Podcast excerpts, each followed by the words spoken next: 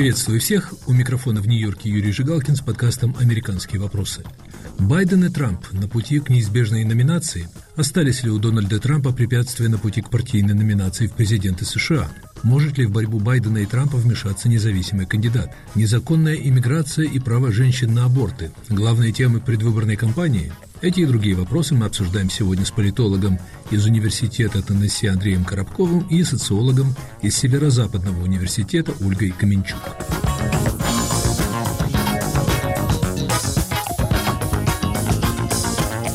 Первичные партийные выборы, в результате которых две ведущие партии в Соединенных Штатах, демократическая и республиканская, утверждают своих кандидатов в президенты, формально процесс многомесячный, но фактически двухмесячный. Обычно активная кампания заканчивается к началу марта, к так называемому супервторнику, когда праймерис проводится сразу в 15 штатах, и будущие победители становятся очевидными. В этом году праймерис, образно говоря, закончились досрочно, после голосования лишь в двух штатах – Айове и Нью-Гемпшире – эти голосования, судя по всему, лишили праймерис их главной интриги, продемонстрировав неоспоримое превосходство Дональда Трампа над своими соперниками по борьбе за номинацию, превосходство по всем избирательным группам. Однако в отсутствии большой интриги остается интрига малая – потенциальное судебное вмешательство в избирательный процесс.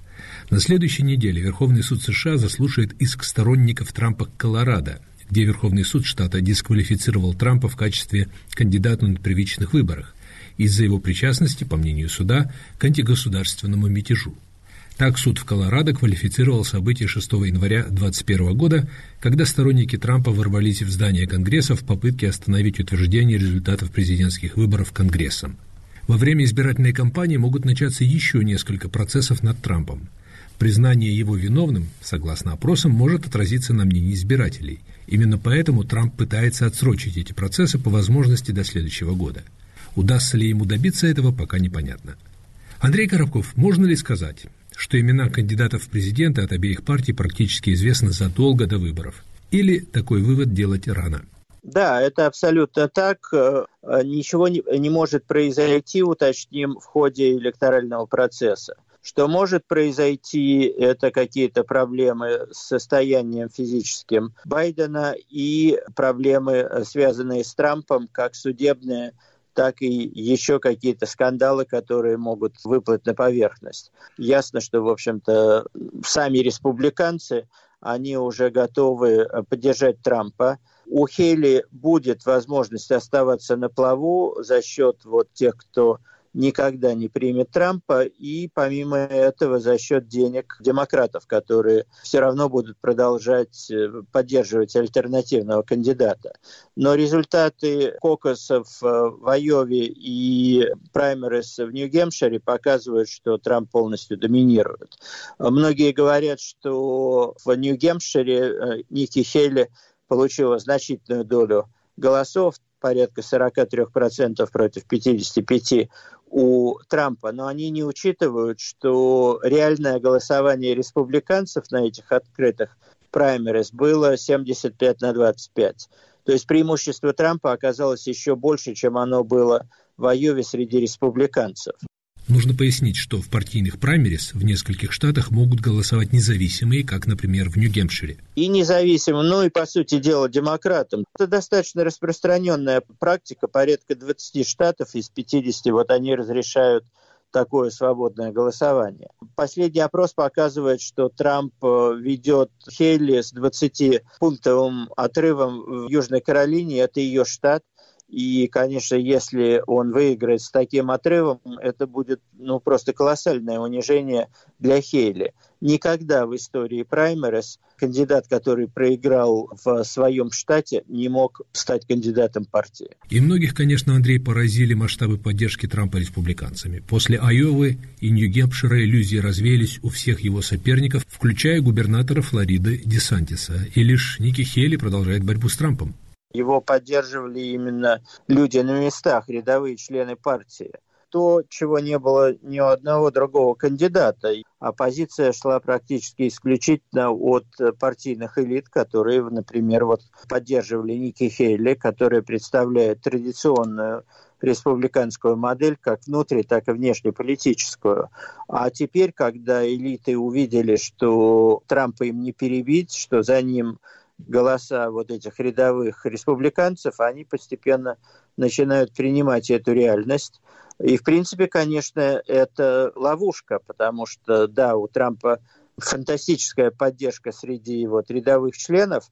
Проблема-то в том, что выборы в Америке выигрывают э, те кандидаты, которые добиваются двух целей. Первое – это наэлектризовать свой электорат, чтобы он не только поддерживал тебя, но и пришел на выборы, что очень важно. У Трампа они, несомненно, придут и проголосуют за него. Но одновременно надо получить э, ощутимую долю голосов независимых. А вот тут на этапе выборов, в отличие от праймерис, у Трампа будут очень большие проблемы. В отличие от него у Байдена проблема состоит в том, что он не вызывает энтузиазма у рядовых членов Демпартии, хотя его поддерживают элиты. И в результате он может, уже ясно, что он получит номинацию от э, Демократической партии, но вот придут ли именно демократы, молодежь, представители меньшинств, те, кто дал ему победу в 2020 году, придут ли они на выборы, чтобы реально проголосовать, это остается большим вопросом, который вызывает очень серьезные опасения у демократических политтехнологов.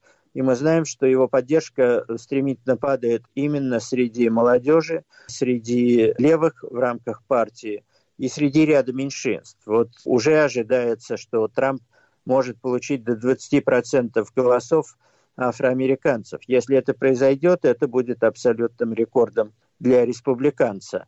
А по испаноязычным вообще ситуация поразительная, потому что Трамп может оказаться первым республиканцем, который получит больше половины голосов испаноязычных.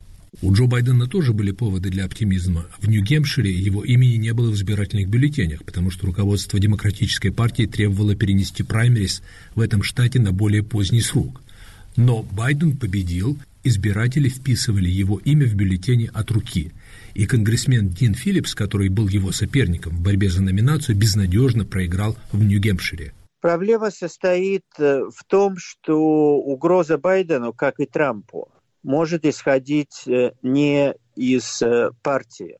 Для Байдена проблема состоит в том, что появляется все больше независимых кандидатов, которые именно и ориентируются в значительной степени на независимых. И тот же Дин Филлипс сейчас ведет закулисные переговоры – относительно того, не может ли он выступить кандидатом какой-то третьей силы. Но мы уже знаем, что Роберт Кеннеди может получить значительную долю, по некоторым опросам от 14 до 21 процента голосов, оттянуть на себя голоса, в том числе и вот э, независимых. И есть, э, по крайней мере, два кандидата слева. Это Джилл Стайн, environmentalist, и Корнел Вест, известный афроамериканский социолог и философ. И даже если они, так сказать, откусят по паре процентов от демократов, это уже будет очень серьезной проблемой. Ольга Каменчук, как вы думаете, обеспечена Дональду Трампу номинация или место для неожиданности остается? Я считаю, что неожиданности возможны по разным причинам. Здесь речь идет не только о том, насколько популярен Дональд Трамп или Ники Хейли. Речь еще о том, что будет дальше с этими судами. Дело в том, что, например, если посмотреть опросы среди республиканского электората, мы видим, что вопрос с судом и судебным решением, которым может быть вынесено, по судьбе Дональда Трампа играет существенную роль на предпочтение консервативного электората. А суды вокруг Трампа и на местном уровне решения местных органов власти, там исключить его из из бюллетеней, и в том числе судьба его вопроса в Верховном суде, это будет оказывать влияние на его перспективы в будущем. С одной стороны, Дональд Трамп продолжает лидировать среди опросов избирателей, однако э, существенное количество республиканских избирателей говорит, что если решение будет вынесено не в его пользу, их отношение к нему поменяется, и они с меньшей вероятностью проголосуют за него. Поэтому будем смотреть, что будет происходить дальше с судами, разбирательствами, освещением этих избирательств. Это может изменить существенно ситуацию. Если Трамп останется в гонке, у него, конечно, вероятность очень высокая победить номинацию от своей партии. А вот если нет, то тут, конечно, очень большую роль сыграет очень хорошая, сильная компания Ники Хейли. Вообще, на самом деле, самое интересное сейчас даже не на республиканских праймерис, ну, по крайней мере, для меня, как для человека, который наблюдает за всем этим, а самое интересное заключается в том, кто мог бы победить на общих выборах, осенних выборах. И сейчас я вот хочу подчеркнуть, это очень интересно. Демократам выгодно, чтобы баллотировался Трамп. Не только потому, что он может внезапно там потерять возможность избираться по какой-то причине, но потому что у него огромный антирейтинг. К нему достаточно ну, сложное отношение у классических республиканцев, да, то есть у центристских сил в республиканской партии, а также независимых. По всем вот последним опросам, если мы смотрим на позицию независимых избирателей, а также умеренных республиканцев, мы видим, что Байден побеждает Трампа если они встречаются вместе. А вот если бы на месте Трампа была Ники Хейли, то тогда она побеждает Байдена, причем с существенным отрывом, поскольку она апеллирует к центру. Причем она сможет украсть, так сказать, голоса и от умеренных демократов. Но первые выборы, которые прошли, имею в виду праймерис, они свидетельствуют о том, что Трамп пока кандидат от республиканской партии. Но будет ли он им, все равно остается вопросом. Возвращаясь к борьбе за республиканскую номинацию, Андрей Коробков, как вы считаете, у Ники Хейли шансов не осталось? Вот после Нью-Гемпшира она отбросила осторожность, начала бить по самому слабому месту и Трампа, и Байдена, по их возрасту. Ее сторонники сейчас крутят в нескольких штатах предвыборные ролики. Старые ворчуны, или точнее рассерженные старики, по аналогии со знаменитым американским фильмом. Аналитики, правда, говорят, что ей уже поздно переходить в атаку на Трампа. Я думаю, что абсолютно поздно, и вообще Хейли надо думать как бы о своем будущем. Хочет ли она все-таки поторговаться за пост вице-президента или, скажем, за пост госсекретаря, на который она может рассчитывать, и о будущем через четыре года. Она как бы становится логичным кандидатом традиционалистов в партии, тех, кто хочет вернуться к классическому республиканскому курсу. А мы уже знаем и очень хорошо, что и сам Трамп не забывает обид, и очень значительная доля его электората никогда не будет голосовать за человека, которого они будут рассматривать в качестве предателя Трампа. Эту судьбу уже испытал Крис Кристи, целый ряд других политиков, включая тех республиканцев, которые голосовали в поддержку импичмента Трампа. Поэтому все зависит от того, каковы ее долгосрочные цели. Если она хочет продолжать быть в республиканской политике, она наверняка этого хочет, ей, конечно, уже пора придержать коней. Мы вернемся к разговору с Андреем Коробковым и Ольгой Каменчук. Оставайтесь с нами. Привет, я журналист «Радио Свобода» Александр Гостев, который побывал почти в 70 странах. Там везде и всегда происходят интереснейшие события, влияющие и на нас с вами. Как именно? Об этом подкаст «Атлас мира». Я делаю его вместе с моим коллегой Ярославом Шимовым, знатоком Европы. Слушайте и подписывайтесь в агрегаторах подкастов в Apple, Google, Spotify и в других приложениях.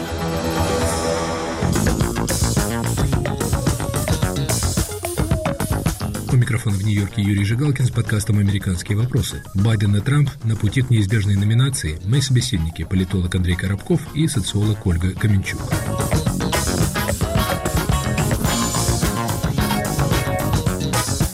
Андрей, на этих выборах складывается совершенно уникальная для Америки ситуация. Накануне начала праймерис большинство избирателей хотели, чтобы в кампании участвовало больше кандидатов – и у Трампа, и у Байдена очень высокие, близкие к 60% негативные рейтинги. Появляется ли в этой ситуации ниша для третьей силы, для независимого кандидата, если обе партии готовы выдвинуть тех, кого большинство американцев, по крайней мере согласно опросам, не хочет видеть в Белом доме?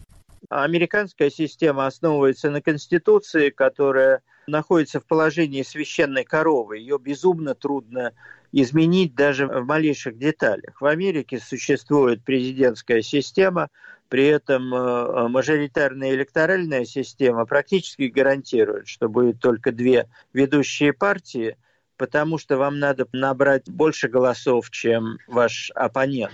Пропорции ничего не значат.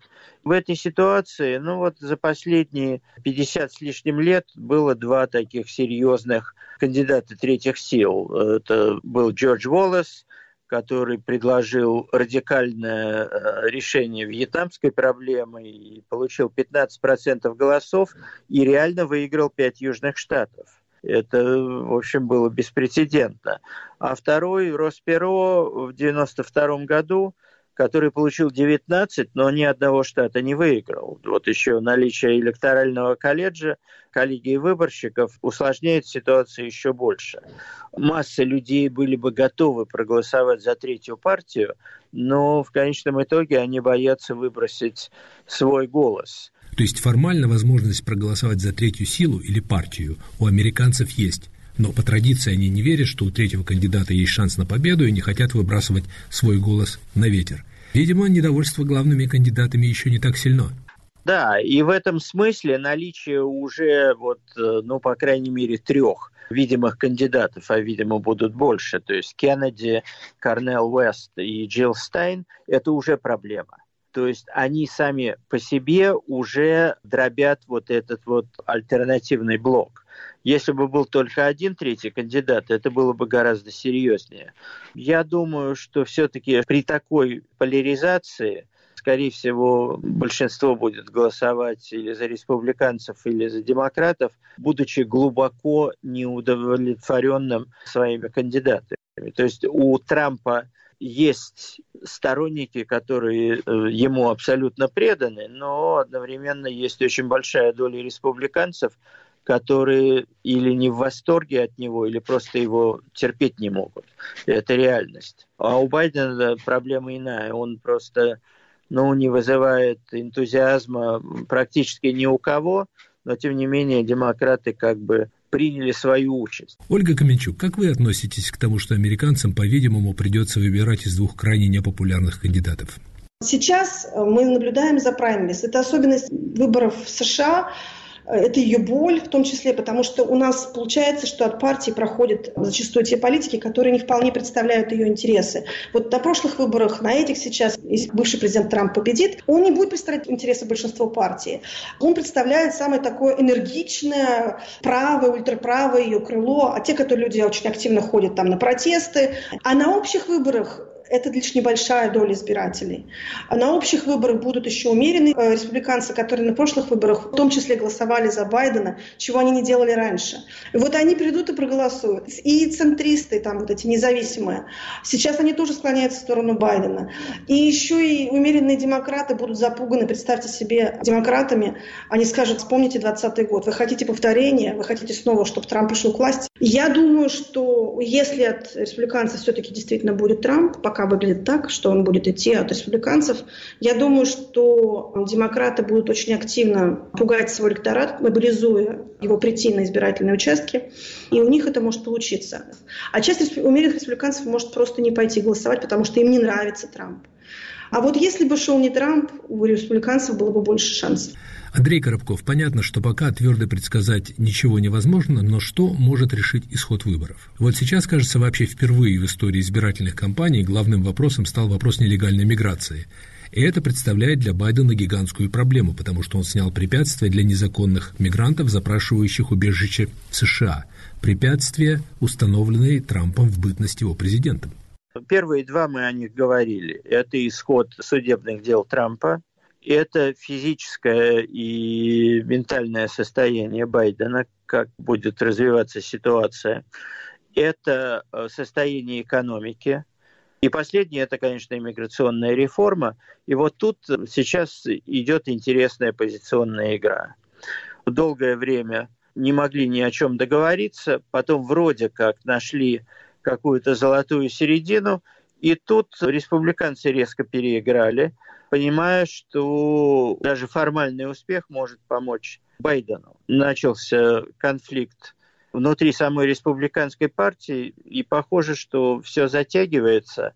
При этом Трамп сам считает, что надо оттягивать решение этого вопроса с тем, чтобы не подыграть Байдену, и с тем, чтобы он, придя в Белый дом, как он, естественно, ожидает, провел в жизнь какую-то серьезную иммиграционную реформу. Андрей, я поясню, что суть ситуации в том, что прошлой осенью Байден отказывался идти на уступки в вопросе об иммиграционной реформе. Сейчас он готов уступить.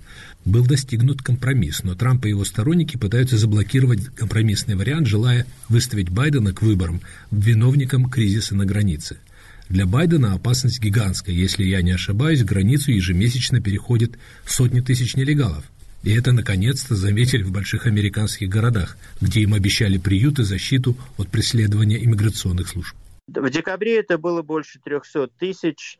Это во многом, конечно, связано с метаниями Байдена. Он пытался угодить разным группам в своей партии демократической. В результате, как это часто бывает, он не угодил никому. Ситуация резко обострилась. Вот он пошел на очень серьезные уступки республиканцам, кстати сказать. Они, в принципе, в результате вот этих переговоров получили то, на чем они настаивали многие даже не годы, а десятилетия. Республиканцы требовали резкого изменения процедуры подачи запроса о предоставлении статуса беженца, процедуры рассмотрения миграционных дел э, в целом, настаивали на строительстве стены на границе с Мексикой, увеличении финансирования охраны границы. Демократы сказали, да, мы практически на все это согласны, и в этот момент все застопорилось опять. Может Украина стать жертвой желания Трампа и его союзников затянуть споры об иммиграционной реформе до выборов? Ведь финансирование помощи Украине является частью пакета дополнительного финансирования государственных расходов среди которых и расходы на обеспечение безопасности границы. То есть пока не примут решение по контролю за миграционным потоком, невозможно выделить деньги Украине. Особенно в Сенате и особенно лидер меньшинства Мич МакКоннелл пытается разделить эти вопросы и выделить даже не всю внешнюю помощь, а конкретно помощь Украины в единый пакет. И вообще, когда мы говорим, вот, скажем, о республиканцах и демократах, надо помнить, что демократы состоят из многих фракций, а у республиканцев есть трампистское крыло и есть традиционное крыло республиканцев. Так вот, в Сенате доля чистых трампистов очень мала. А вот в Палате представителей среди республиканцев, ну, в общем, трампистов разных категорий радикальности около половины среди республиканцев. И поэтому в Сенате много чего можно было бы сейчас провести, найти компромиссы. А вот в Палате представителей не только имеет место глубокий водораздел между республиканцами и демократами, но республиканская фракция сама глубоко разделена, и там все эти вопросы, и иммиграция, и помощь Украине вызывают совершенно разную реакцию у разных групп республиканцев.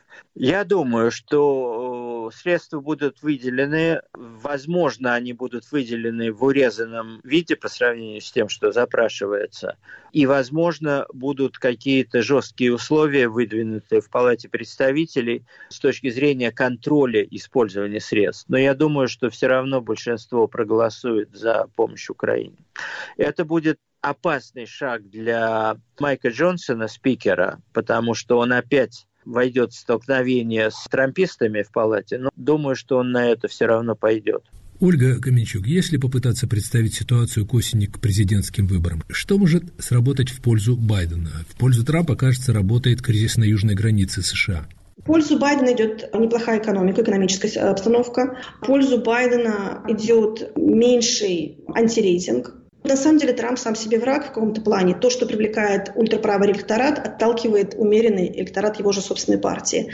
Поэтому если демократы смогут активизироваться в вопросе с экономикой, продвигать эту тему, что вот такие вот успехи здесь и там, также если они смогут немного развернуть позицию своей партии по нелегальной миграции, это им поможет. Ну и, конечно, наверняка они будут запугивать Трампом и вот этой темой. Я думаю, это пойдет. Но самое интересное начнется летом. Долгое время я ставила больше на Трампа, сейчас считаю, что и тот, и другой могут победить. Вот если бы шел, опять-таки, вместо Трампа другой политик, республиканец, тут, конечно, бы демократам пришлось бы посложнее. Я считаю, что победить может как Трамп, так и Байден. И у того и другого есть свои козыри. Андрей Коробков, ваш прогноз на всеобщие выборы. Пока вырисовывается интересная коллизия.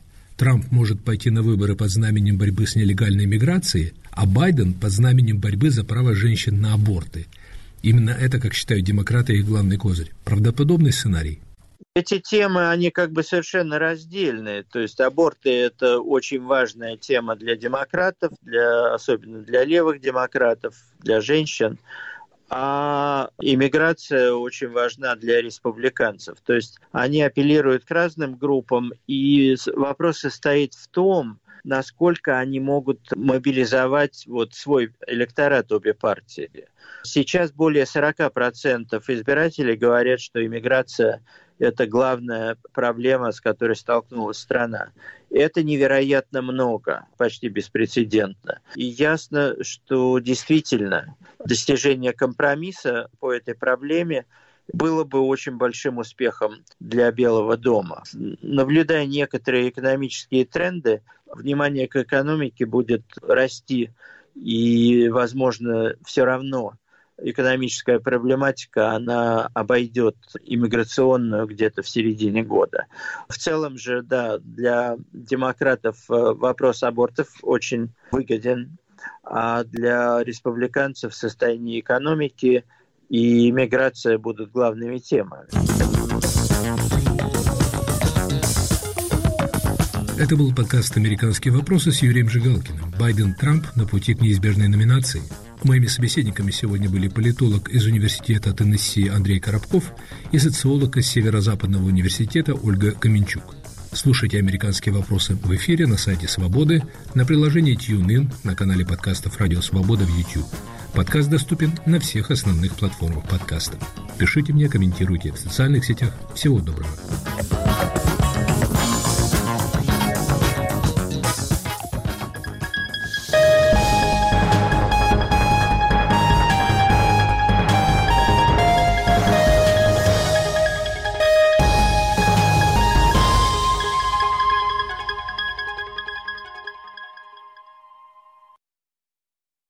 Говорит Радио Свобода.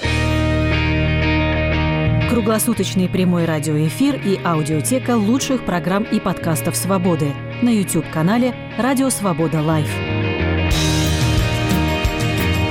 Радио Свобода на экране твоего монитора, в твоем мобильном и в твоих наушниках. YouTube-канал «Радио Свобода Лайв». Твой YouTube обретает знакомый голос.